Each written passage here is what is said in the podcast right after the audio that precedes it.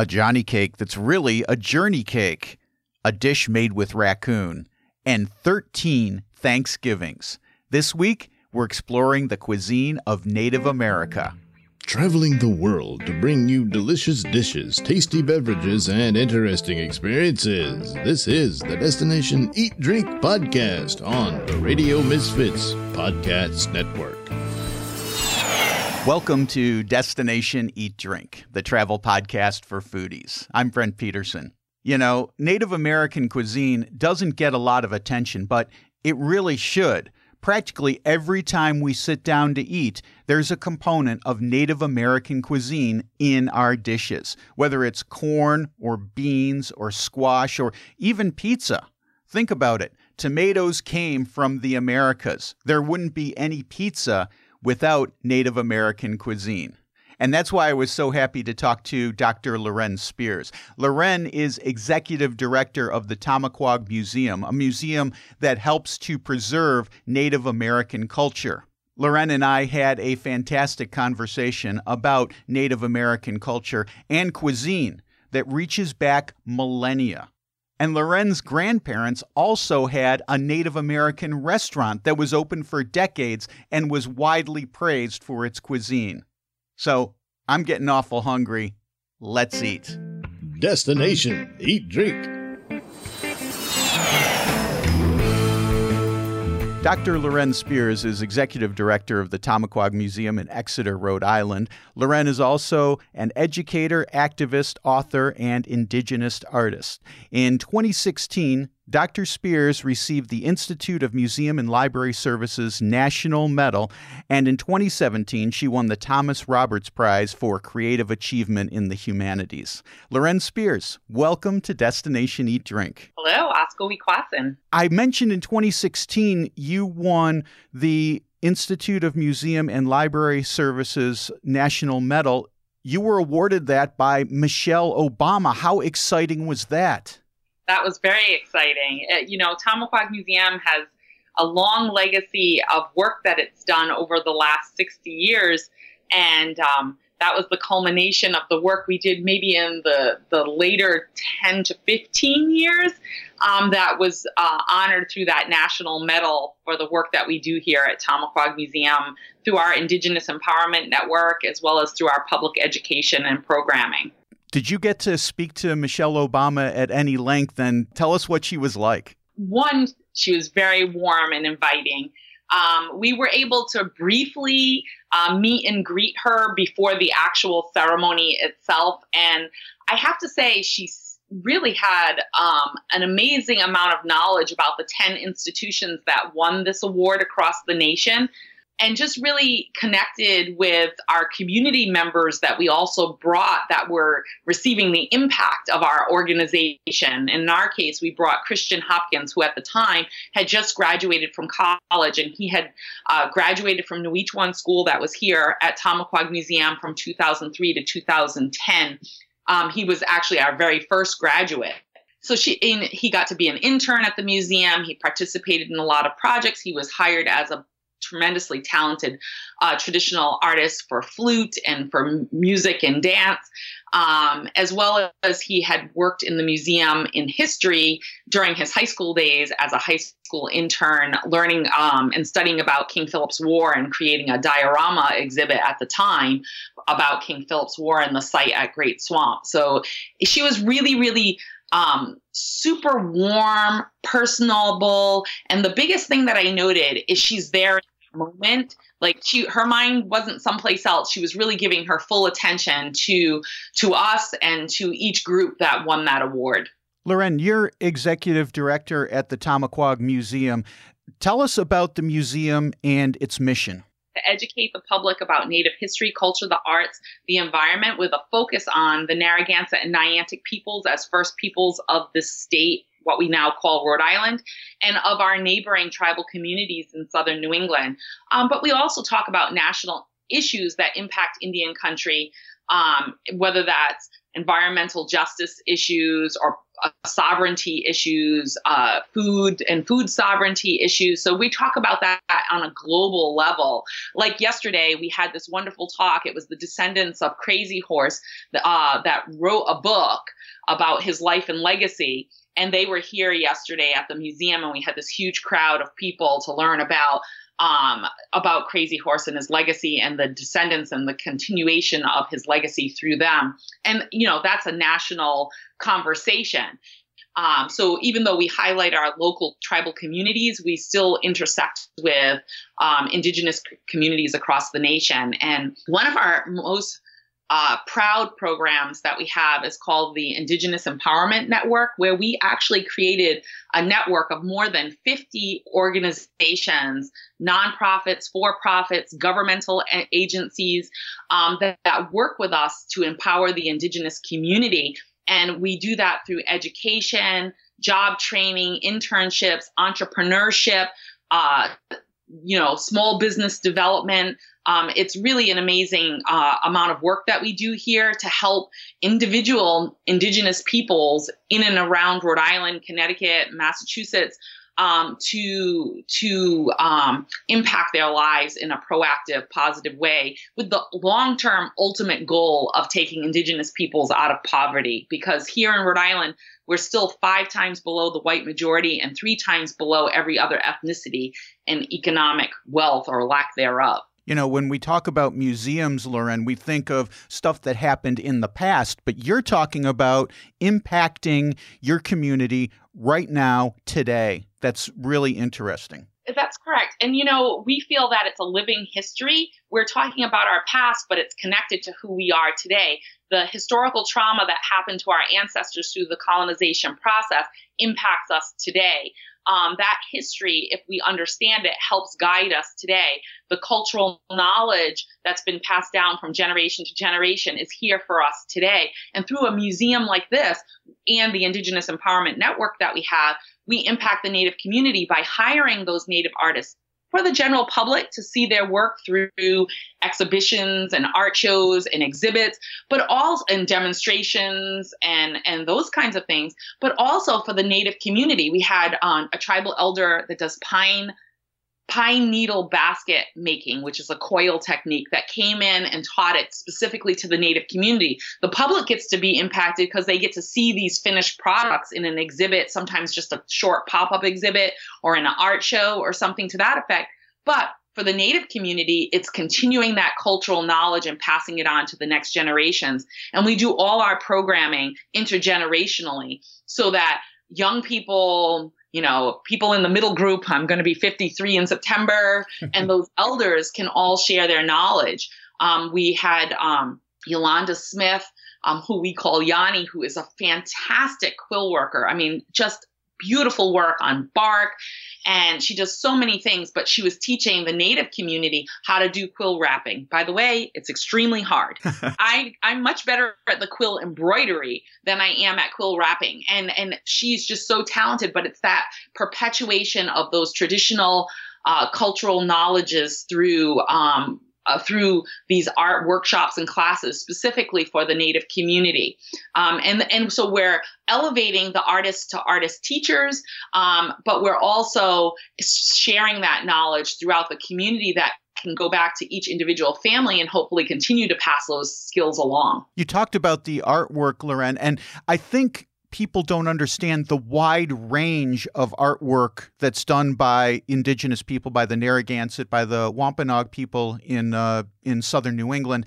One of my favorite artists there is uh, Allen Hazard, who works with the uh, wampum. But describe some of the different types of artists that you have in the indigenous community and some of different kinds of mediums that they work in. So just in our gift shop, which we started through the Indigenous Empowerment Network, was to create more outlets for Native artists in Southern New England. You know, when you go to other parts of the country, you see this cultural tourism that takes place that gives a visibility to the indigenous arts of that region. And we were finding that there's just not a lot of outlets. You know, there was powwows and some cultural festivals, but there wasn't that much. So with lots of teams of other people, we've been working together to create you know, these arts markets. Like I know Dawn Spears, who um, is a relative of mine, uh, but she's the the producer of the Abbe Art Market in Bar Harbor, Maine, at the Abbe Museum, and that's going into its third year, I guess, in 2020. We've been also working with different partners like the Rhythm and Roots Festival to give opportunities. So we have a whole arts vendor tent. Um, but the kinds of art forms, I mean, Allen Hazard is a, a master um, wampum artist, but a lot of people don't know he's a master woodworker as well in cedar. Um, and he does cedar pipes and cedar walking sticks, amongst other things. Um, there's people doing antler work and um, carving and corn husk doll making and basketry and finger weaving, which is a traditional art form here. In the traditional ways, you see it as headbands, armbands, leg garters, sashes, belts, things of that nature, handles for baskets or bags.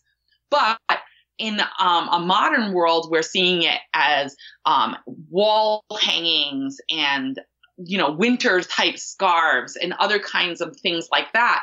Um, we have you know tons of beautiful beading artists that do all kinds of beadwork. We have um, potters and carvers and you know people who make their own cordage um, you know, and then people that are doing contemporary art forms too, uh, photography, painting. Um, well, we have one artist that does stone sculptures that are that are framed that are just stunning, and people just love them so much. Um, you know, painting on hides and furs um, using very traditional art forms. There's storytellers, there's dancers, there's performers as far as, you know, um, knowledge from drumming and singing, and as well as contemporary singing and music um, that interweaves their indigenous culture into that. So there, there's just so many art forms. There's um, flute players on uh, October 18th, which is a Friday. We are doing our annual honoring. We've been doing this for over 15 years now, but last year on our 60th anniversary, we decided we were going to kind of tackle into that cultural tourism piece that we wanted to build. And we created a whole cultural showcase along with the honoring. So the honorings are to honor people within the Native community or our allies and that are supporting and impacting the Native community in a positive way.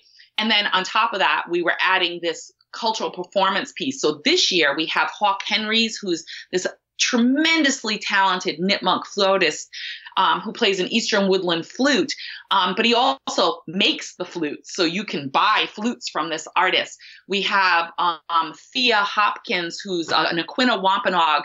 I call her singer songwriter. Right now, I believe she's in London performing, um, but she plays the guitar and other musical instruments. And, and her music is a singer songwriter style with a hint of country and a hint of jazz in it. Um, and then we have Anna Annawon Weeden, who's just a traditional artist and culture bearer. Um, and he he played um, King Philip in the PBS series We Shall Remain, amongst other uh, theatrical performances. But he is he created his own piece. It's a storytelling historical piece that's called First Light Flashback that takes you from Wampanoag people today from his community back through history to before European contact. And so that's really powerful that he's going to be doing. And um, who's our fourth performer? My brain just went on a fog, but there's a fourth one nonetheless. And uh, so we, what we're trying to do is elevate um, and give opportunity to these native artists, but also elevate cultural tourism in this region. And we'll put a link to the information. That sounds like an amazing event. You also mentioned the Rhythm and Roots Festival, which is a huge music festival in Rhode Island. You guys are involved with that. What is your involvement? And when people go to Rhythm and Roots, what should they look for to uh, see you? This is, I believe, our fifth year partnering with the Rhythm and Roots Festival. And what we did is we have a tribal elder who does the opening blessing to the festival. How do you have a Rhythm and Roots Festival without the indigenous people that are from that land? Right. So the founders of that festival, they they were seeking us out, and so we were very happy to partner with them. And so on top of that, we have Thawn Harris as a traditional storyteller that's in the family tent on both Saturday and Sunday and we have a whole entire i think it's six or eight indigenous artists under one tent as um, a Native American arts market within the whole festival. So you can come over and talk with Native artists. You know, we have a Tomaquag stand, which represents the 30 plus artists that are in our gift shop. But then there's also these other individual artists that are there. Um, Allen Hazard's usually there, Dawn Spears. Um, we to name just a couple. Um, but then on top of that, our educators for the museum also do a daily workshop. So any of the families can come over. It's intergenerational. Kids and adults can do this. And we'll do cornhusk dolls with you, uh, dream catchers with you, and um, double strand necklaces. It's one workshop a day for about an hour to an hour and a half. So you kind of have to, we post by our tent when the times are.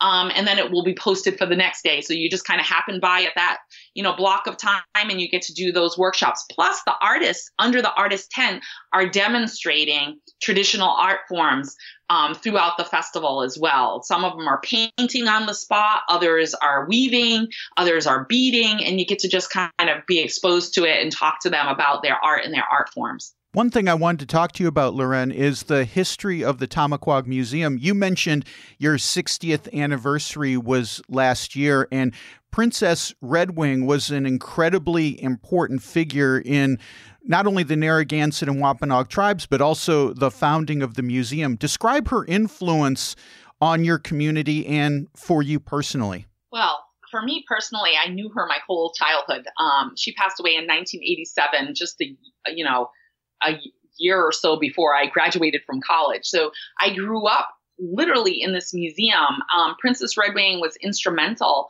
um, in the founding of the museum. She worked with Eva Butler. The original location of the museum was in Tomaquag Valley, which is how we got our name. People get very confused by that, and they think there's a name of a tribe that's Tomaquag. That word actually means beavers in the Narragansett language. And Tomaquag Valley was a, a hamlet inside the village of Ashaway, inside the town of Hopkinton um, in the state of Rhode Island. And um, we were there from 1958 to about 1968.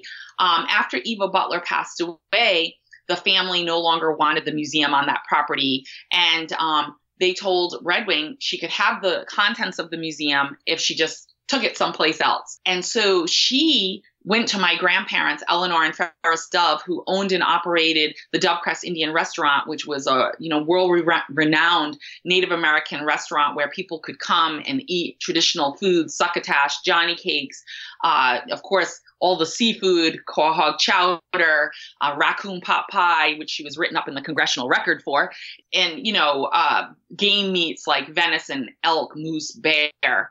Um, and so Princess Redwing uh, worked with my grandparents. They gave her a space for the museum and then they continued to work with it. And so from then on, the Dove family uh, really supported the museum.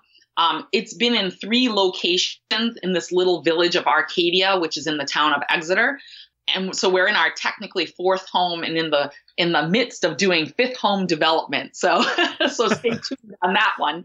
And uh, and so yeah, so Princess Redwing was an amazing culture bearer. A lot of ceremonies that we still do today are were founded, if you will, by her, particularly the, the, ceremony that we do at the Great Swamp Memorial.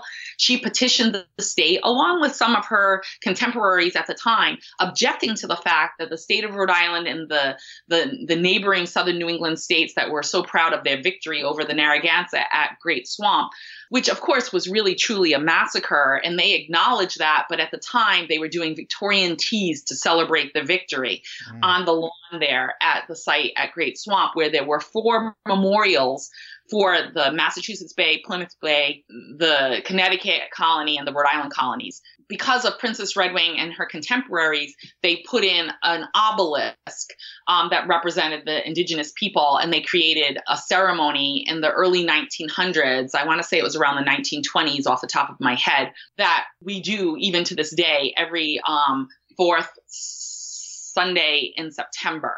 The actual massacre took place in, in December. I believe it was December 19th, and um, during King Philip's War in 1675, 1676. so she was instrumental in a lot of the ceremonies that we do today um, honoring our history, but she was also a prolific educator, educating the Native community, but also educating the general public about Native history, culture, the arts. She spoke across the world, um, but certainly all across this country um, but all, in many places in Europe as well, sharing Indigenous history and culture. And she was the editor of the Narragansett Dawn, which was this really important news periodical, one of the first of its kind in the nation, written by a Native community from the in the 1930s and 40s um, that documented our history during a time period where we were really invisible, meaning the Narragansett Indian tribal nation was invisible because the state of Rhode Island had illegally detribalized us in the 1880s. And um, it took 101 years to rectify that when we got federal recognition in 1983. Whoa. Yeah. So all that time, history books said we didn't exist. You know, documentation talked about us not existing any longer because by their rules and their laws at that time we didn't exist on paper. And but yet the people did. And things like the narragansett dawn showed that we were there and we were a vibrant community my grandparents restaurant in the you know 60s 70s and 80s was showing we were there and in a vibrant community. And the work that princess redwing was doing um, being a delegate to the united nations speaking all over the world um, to uh, being working on a committee. It was um, under the undersecretary. There was this committee in the early days of the united nations that she served on. Matter of fact we had a researcher a collegiate you know a, a scholar uh, you know, a professor who was researching this, and he went to the UN archive. They know about that committee, but didn't have anything about what happened in the committee. And when he came to our archive, we actually found handwritten minutes from her in the Princess Redwing collection. And I'm sure over time, as we get a better handle of our thousands and thousands, really hundreds of thousands of archival materials, we'll better be able to serve um, researchers in that way. We're speaking with Loren Spears, Executive Director of the Tomaquag Museum in Exeter, Rhode Island. Loren, let's talk food. You mentioned the Native American restaurant, the Dove Crest, which was run by your grandparents. And I want to ask you about some of the food that was cooked there. First and foremost, let's talk raccoon pot pie. Um, describe what it is. And number two, have you ever had it? I will say, yes, I have had it, and it's very delicious. Kind of think of like a chicken pot pie. Um, you know, so it's, you know, the adaptation is the crust of a modern day pie crust. My grandmother was the best pie crust maker in the universe. no bias there whatsoever. but she, you know, owned and operated a restaurant and she made thousands and thousands of pies. And and raccoon pot pie is a you know it's the delicious meat of the raccoon with the vegetables and the pie crust and the you know the the gravy if you will that you make for in that. And it is was always very popular. Um, and it was written up in the congressional record she served a, a state you know, uh, senator at the time, I believe it was, um, raccoon pot pie, and it got uh, written up in the congressional record. The the foods that we had there, I mean, my grandmother won many awards for her Johnny cakes. Many people in her time and place said she made the best Johnny cakes in the whole world. And Johnny cakes were originally known as a journey cake, um, and it's made with uh, flint corn, you know, Narragansett or white flint corn, and that's ground with a mortar and a pestle, and then it's scalded with boiling water. Um, and in the modern world, then put on a griddle, if you will. In the old days, some bear fat and on a hot stone, you would make it into a cake. And the idea of this journey cake is you could take the cake with you on a journey in your pouch. You add the pemmican, which is what you would call dried meat. Think of a beef jerky, if you will, but instead it's venison jerky or, or, it's bear jerky or moose jerky, and it's pounded with seeds and nuts, often sunflower seeds, but it could be any kind of seed or nut, and then dried cranberries or dried grapes or any other kind of dried berry. But cranberries were the most popular from my perspective because they had these, it had a really strong, potent dose of vitamin C all through the winter. It maintained its potency. And so you took that pemmican that had the vitamin C, some more protein, some of those nuts, and then you take the journey cake, which gives you all that carbohydrate. And while you're out on a hunting or you're out on a scouting or you're running as a runner from village to village to pass a message, um, or you're going to trade with other communities, when you're doing that traveling, either on foot or via canoe, um, you had your meal meals ready to eat, you know, MRE. the original MRE. Yeah. So um, in our in Dovecrest, you know, my grandmother, she was feeding her family these traditional foods in the very early days of opening this restaurant. She came from a long line. Her grandfather owned a restaurant up on pub, uh, the corner of Public Street and Eddy Street in Providence. Um, and her father was this amazing chef. Matter of fact, my whole life, my great grandfather would come down to Dovecrest on the weekends and he would make the roasts or whatever it was for the Sunday like special game meats along with my grandmother and they would serve these things um, at the restaurant and they would have traditional clam bakes um, in the summertime you know this is dug in the ground with the hot stones and the seaweed and the layering with you know ashant the lobster and the clams and the crabs and you know all the seafood that you can put in there. It's so delicious. And um, you know, I always fight back at the museum because Rhode Island's forever appropriating indigenous foods and they call them Rhode Island, you know, clam bakes today and they call it. Rhode Island clam chowder today when it's the indigenous clear broth clam chowder. Um, so I push back and they should be calling it Narragansett or at least indigenous right. clam bake. You know, our neighbors, the Wampanoag and other other eastern woodland coastal tribal communities also did similar type foodways and because the resources were similar. Um, not exactly the same, but similar. Probably sharing between the tribes as well. Of course. And we had relationships with those tribes and were allies together in many cases. And we had some enemies, but we had many more allies that were working together. And the foods that we were traditionally eating were foods that my grandmother was serving in this restaurant.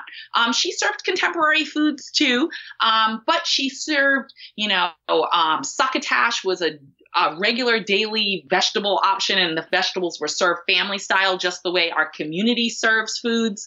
Um, there were green beans, which of course is a, we even have a green bean Thanksgiving because it was the first harvest of our historical crops and that was always done with a clam bake, but nonetheless. And then there was, of course, corn chowder and clam chowder and fish chowder, um, which could be a variety of types of fish. It could be salmon, it could be other kinds of fish in the fish chowders.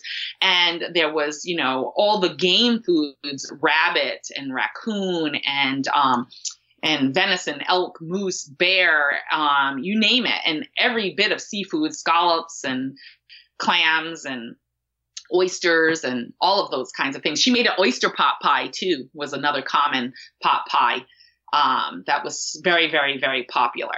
And so, you know, the things that you think of as the modern American Thanksgiving, those were all there. But my grandmother was like an amazing woman. How she managed to orchestrate Thanksgiving when people came to Dovecrest, I will never know. And I cook a huge Thanksgiving feast, but she did it in three waves of customers coming and each person could order their own weighted turkey. So if you wanted to eat at Dovecrest and you wanted a 15 pound turkey, you'd have your 15 pound turkey and all the fixings that, that went with it and the desserts and the whole nine.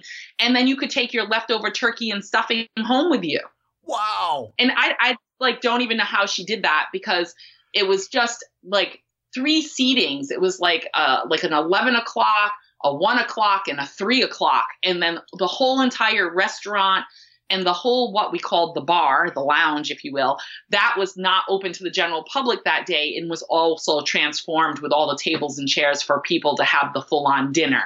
And and it was amazing, you know, and it had all the modern American, you know, squashes and and sweet potatoes and you know, corn and all of those things, plus all the additional uh, indigenous foods. Because on our Thanksgivings, we don't just have the turkey as a meat. We have venison, elk, we have, you know, seafood, oysters, and scallops, and all of those late fall seafood harvests. um, we have in Thanksgiving. Of course, by the way, the modern American Thanksgiving is completely at the wrong time of the year. The harvest Thanksgiving for us, we still in our in our Narragansett community um, have the harvest Thanksgiving. It's at the very beginning of October because you just harvest your garden. That's right. when you do Thanksgiving. Right, right. Um, the modern American Thanksgiving is kind of more closely around the hunter's moon and Thanksgiving. Uh, so sort of for that fall hunting of you know what would be you know moose and deer and bear, you know, before the winter. Right. And, you know, you're not harvesting corn at the end of November, that's for sure. At least in Rhode Island, you're not. Our corn, our corn planting, I mean, our corn, green corn harvest Thanksgiving is our actual powwow today which is known as the August meeting powwow, but you'll also hear the MC talk about it as our green corn harvest, which means the early corn harvest. Um, and that's the 10th and 11th of, of August. So we have 13 traditional Thanksgivings, once,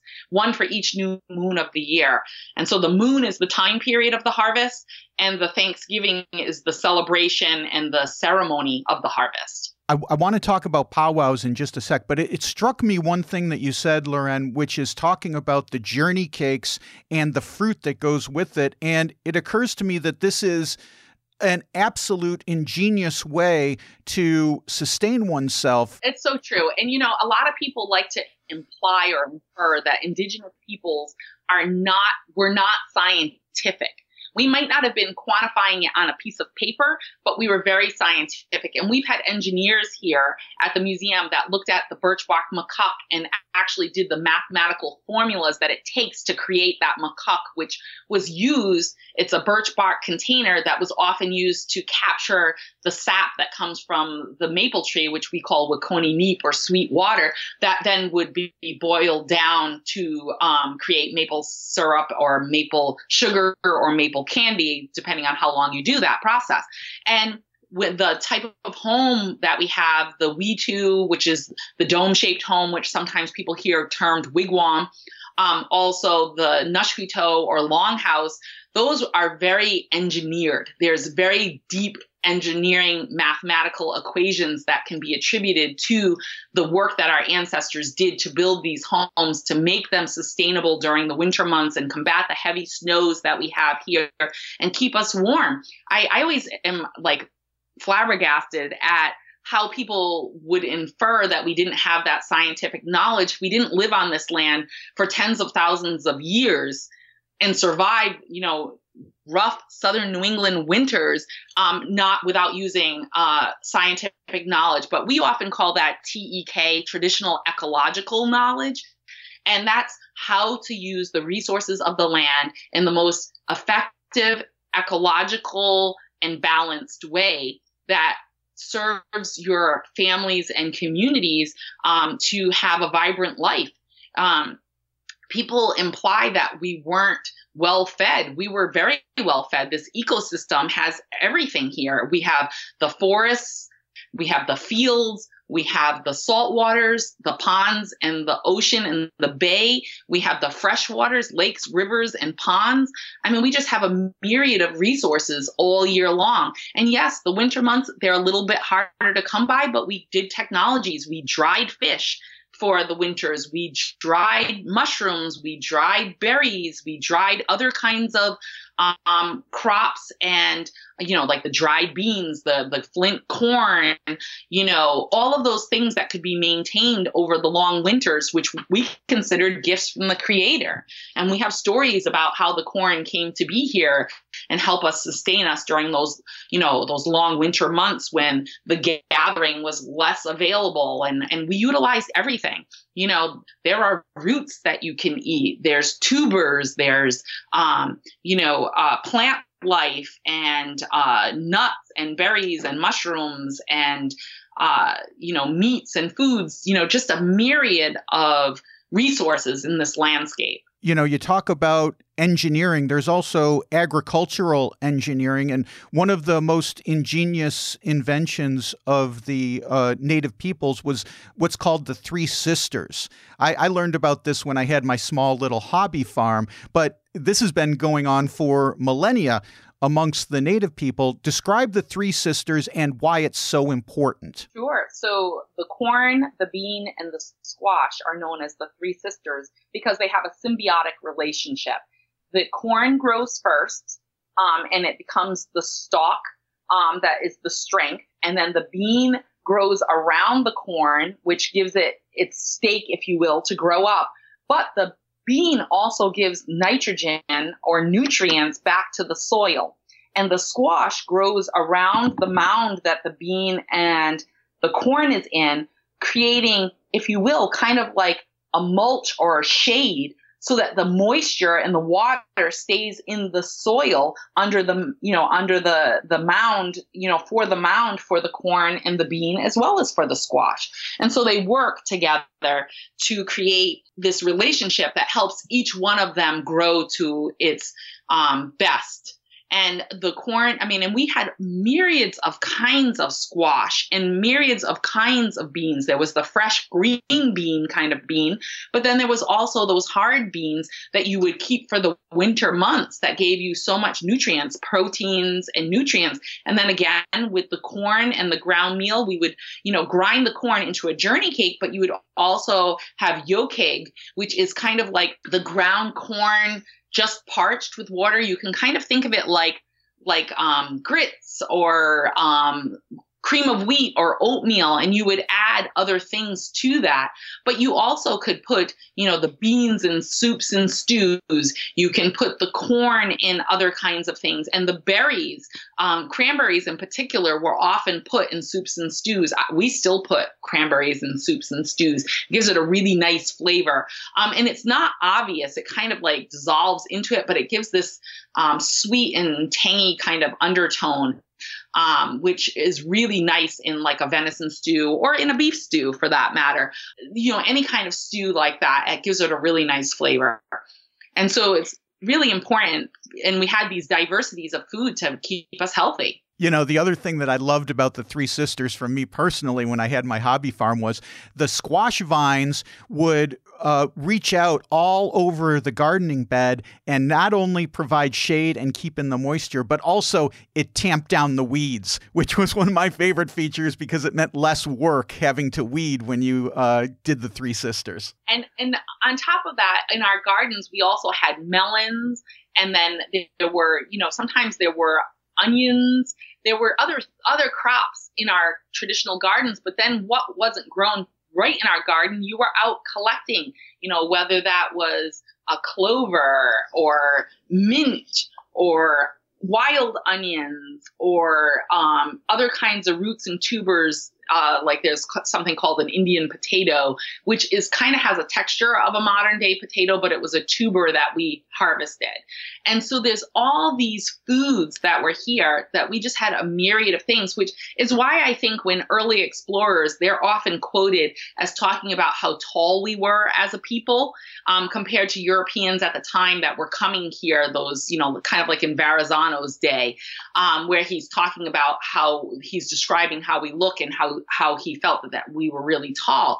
And as a community, we tend to be on the taller side still today. And I think that that has to do with that diversity of foods. I mean, there really was a large diversity, uh, and it still is a large diversity of foods. What cracks me up, we take people on nature hikes here. Well, I should call it a walk because it's not like a forced march or anything. But so we take them on these hikes, and adults so you can book a tour here to take a tour of the museum and then take an hour hike and we take you through the landscape of our property and talk about you know the black walnut tree and eating the walnuts and using the ink that comes from it for dyeing baskets or clothing. We talk about the tulip poplar and how that bark would be used for our traditional homes and how the actual trunk of the tree could be carved down into a dugout canoe. And we you know point out the mullein and how you can make medicinal teas with that but also how you can line your moccasins with the mullein which also helped to stimulate your feet but also gave you cushion in your moccasins and you know and so on but what cracks me up is i'm shocked by the number of people when we've done these same tours offsite at other entities where there's rose hips by the salt waters and people don't eat them. I'm like, what? I'm like, mean? What do you mean you don't eat them? Like my kids and our families were like, you wouldn't even think to walk by those and not eat them. And then, of course, collect some. You can make teas, you can make jellies and jams, you can put them in other foods and make like a sauce with them, like kind of like applesauce, but rose hip sauce. that they'll pay, uh, you know, twenty dollars for rose hips in the gourmet grocery store. Yeah, and I'm like, they just walk on by. They're like, "What? You eat those?" I'm like, "Yes, we eat those," and and like a myriad of other things that people just blaze on by, and we're always so surprised um, by that. And, you know, I'm working with a group. They're doing uh, Providence. It's like the year of Providence. It's an anniversary. I can't quite remember the year now, but nonetheless, they're doing um, a, a, program on looking at the the environmental uh, environment. That was kind of redundant, but in the city like so like planting in the urban. So about urban gardening but also about the plants that are wild that are in the urban landscape that people could be harvesting if they so chose. And you know it was like I was in actually in Nevada in in Reno, which is an urban area, and um, my son and his partner Michaela, she's from there. She's Paiute, Shoshone, and Washoe um, from that area. But we were going to a museum to see a native show there that some of her family was in, and um, we were we were you know shocked by the poverty that was there and the number of homeless people that were sort of roaming around the city, and the thing that shocked us the most is there was this amazing plum tree just virtually weeping over with plums. And my son's like, why are these people not eating these? Right. we we thought we'd demonstrate. So we all took some plums and started munching on them, hoping that other people would take the hint and eat the plums. Um, you know, sometimes if you're not exposed to it, you don't even know it's edible.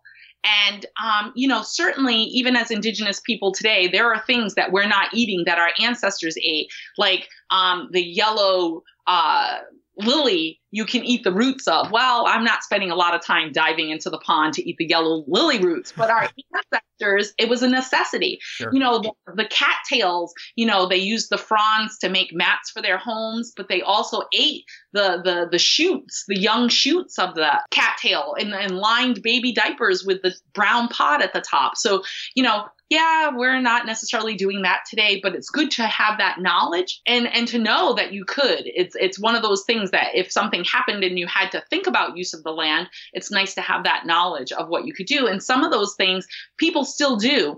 Um, do harvest and do eat. I mean, fiddlehead greens, for example. Um, there are recipes out there, and I'm sure there are tribal elders that are eating the the milk, the cattail uh, fronds. I've got it on my bucket list of things just to harvest, just to try it and see what it tastes like, because I have not had that particular thing. But you know, there's different people in different communities that are still eating those things and and still using a lot of traditional medicinal knowledge. You know, I have a cursory understanding, and there's things like um, sweet fern that I'll use to get rid of poison oak and poison sumac and things like that. But if I really want someone who has knowledge, I go to the elders. My father-in-law is extremely knowledge about knowledgeable about medicinal uh, herbs. And so if we have a problem, we go to him and he'll create the the tincture or or tea so that you know that it's done in the proper uh, amount so that you don't hurt yourself. One more food uh, we should talk about is strawberries. Talk about the importance of strawberries to the Narragansetts. Sure. Well, every everything that's edible is certainly an important thing, but the strawberry has a, a significance. One, because it's the first berry of the season. Two, the word wita minyash, which means strawberry in English, but it literally translates as heart berry. And we consider it a gift of friendship. When you have a quarrel with someone and you sort of want to apologize and move forward, you bring them strawberries, and the strawberries are there to um, share together. And who, unless you, unless you're allergic to them, pretty much no one else can't eat a strawberry and have like a smile on your face with the sweet taste of it. Right. You're supposed to forgive and forget and move on from that issue that you had. And so my aunt, Paula Dove Jennings, she actually wrote the book, The Strawberry Thanksgiving, that tells the story of a modern day family going to a strawberry Thanksgiving. And in the center of it is an insert that kind of tells the historical oral history story that's been passed down from generation to generation to generation. And each year here at Tomaquag Museum, we do a public version of Strawberry Thanksgiving, of Cranberry Thanksgiving, of Nikommo. Um, right now, we're doing three, but in our history, we've also done um, Maple Sugar Thanksgiving, Corn Planting Moon and Thanksgiving, um, and Green Bean Thanksgiving um, as additional Thanksgivings. And probably when we get to our next version of our our museum, we'll probably reinstitute those. Some of those that are in the kind of colder weather are a little bit difficult to do here. And green bean Thanksgiving is only fantastic if you also can do a clam bake. and that's how we historically did it in partnership with Dovecrest.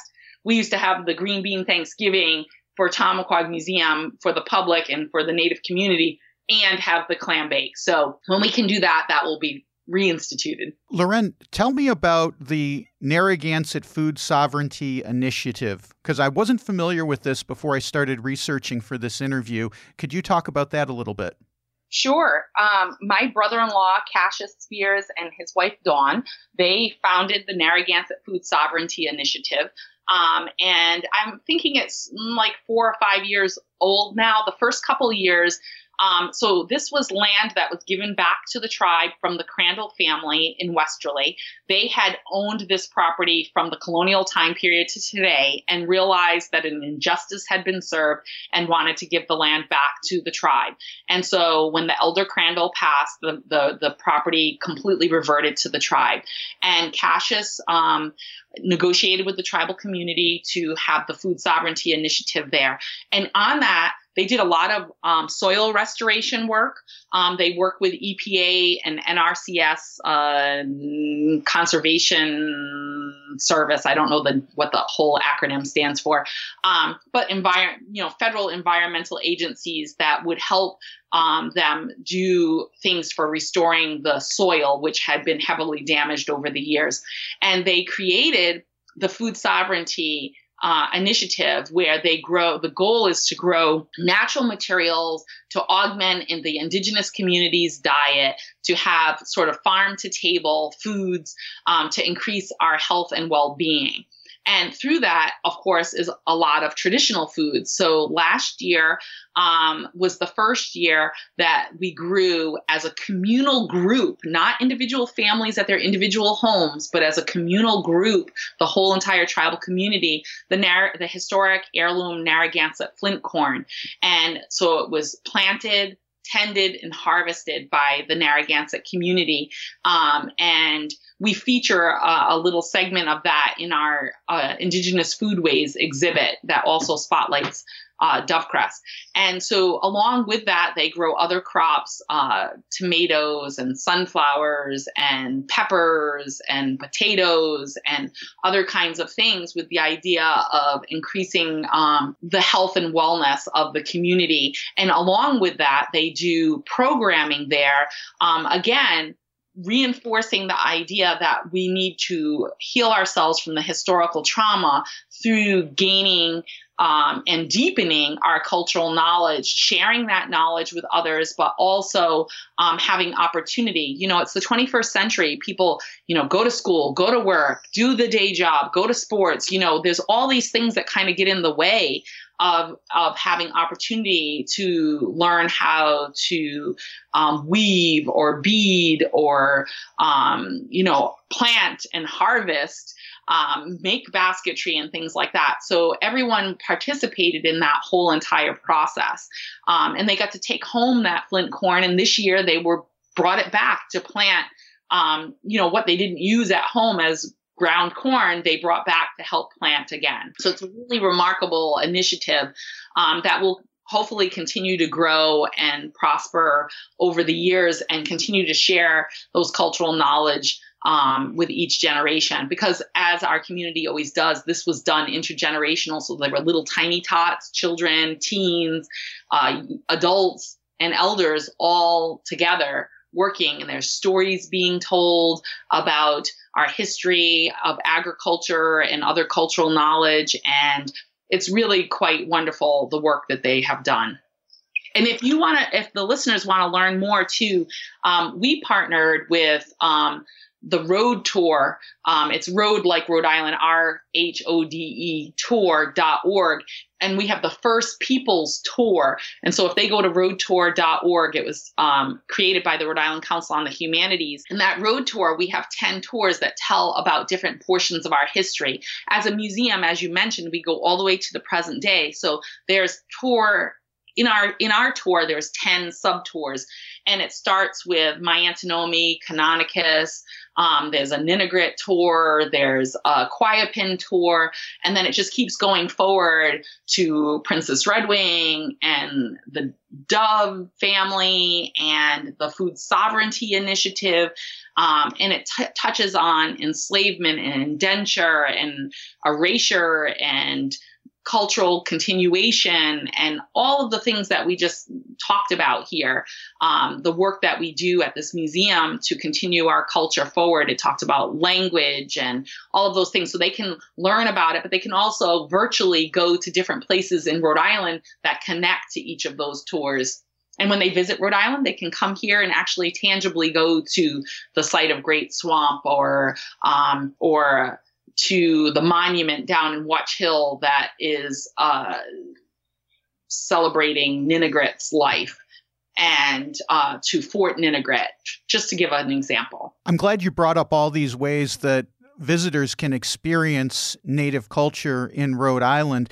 Um, what about some of the other ways, before we let you go, Loren, what about some of the other ways to experience Native culture? I know me, for example, I've gone to the August powwow before, and it's really an incredible it's not only a very uh, interactive learning experience but it's also a ton of fun to go to one of these powwows. Could you talk about that and maybe some of the other ways people can experience the culture in rhode island? So there are several different powwows that happen in rhode island. The rhode island indian council did one does one in july. I think it I'm, I'm not quite sure if it was last week or if it's this weekend to be honest. But you know so they do one um, there's the Narragansett August Meeting Powwow, which is the 10th and 11th this year. Um, you can go just over the border into Connecticut and go to the Mohegan the next weekend, and then go to the Pequot one the following weekend in Connecticut, which is just about a half hour away. Um, you can um, you know, obviously see us at Rhythm and Roots Festival. You can go to art shows. We partner with the Rhode Island State Council on the Arts to do um, Indigenous art shows, the, the Wark uh, Center for the Arts, the Hera Gallery. We partnered last year with the University of Rhode Island. So there's all kinds of different Native American art shows. Of course, come to Tomaquag Museum and you can do all kinds of things. We have book talks, we have performances, we have the Thanksgivings, we do, you know, tours on Wednesdays from 10 to 5, Saturdays 10 to 2. We book programs the rest of the week because we're here six days a week. Um, our facility is not giant, hence the new facility development, but it allows us to uh, do um, groups, school groups, camp groups, elder tours, church groups. We do all kinds of folks. We do um, teacher trainings. We had a whole group from UMass Amherst here on Wednesday doing a Teachers Institute. Um, we also have um, a myriad of types of adult programming. And you can check all that out on our website at tomaquagmuseum.org. You can look at our blog there that has lots of great information, our archived podcast. You can check us out on social media. You know, we have Facebook, Twitter, Instagram, YouTube, uh, Pinterest, you name it. Um, don't promise to be up on all of those all the time because we seem to up moments on one and down moments on another with a small staff, but uh, you can do all of those things. Also, um, in Rhode Island, um, there's just, you know, you'd be surprised how many different events that we're at.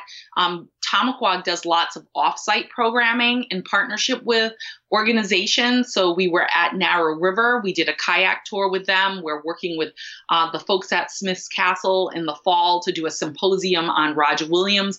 We partnered with the Secretary of State's office and Roger Williams National Memorial through funding through the John and Letitia Carter Fund at the Rhode Island Foundation to do education for the state students at the State House on, you know, First Peoples, on Roger Williams, on the Royal Charter, on what the Secretary of State's office can share through their archives and such. We partnered with the archive there on an exhibit on waterways in Rhode Island and loaned our fishing weir and a small model birch bark canoe and stone uh, fishing tools. Um, so we do a lot of that kind of work. We've partnered with the Providence Public Library on exhibits.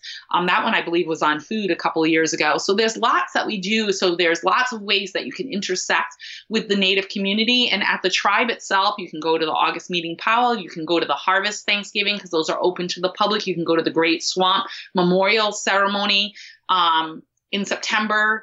Um, you can reach out and call them up and say, hey, you know, I'm curious. Um, sometimes they have staff that can get to you, and sometimes they don't. But um, that's that's an opportunity that happens on occasion, and just get to know some of the indigenous people too. Um, I think sometimes people just don't know who we are and what we do, except for what is sort of the fictitious a stereotypical view of what is an indigenous person and they forget that we live in the 21st century as well and that we're not always in our traditional clothing and we're not doing everything our ancestors did 400 years ago just as they are not doing what their ancestors of 400 years ago right. did and so so we call a lot of people that do those kinds of things artists or culture bearers um, you know but people do various amounts of those things. Um, and and you know they they know their culture and their community and they're living it. They're living their culture. Loren spears it's just been a treat to talk to you and i thank you so much for being on destination eat drink but also for all the important work that you do on behalf of your community and for the First Peoples community. Thanks for being on the show, and we look forward to seeing you down the road. Nubian, you're welcome. What a great conversation with Loren Spears. I'm not sure I'm ready to try raccoon pie, but I'm certainly up for adopting the idea of 13 Thanksgivings. Thanks to Dr. Loren Spears for being a part of the podcast. And if you enjoyed the podcast, rate and review us on iTunes. And don't forget to subscribe. You can subscribe at iTunes, of course, at Apple Podcasts, Stitcher, Spotify, Google Play, TuneIn Radio, or at radiomisfits.com. There's also a link to all our episodes at destinationeatdrink.com. Join us next week when we hit another great foodie hotspot.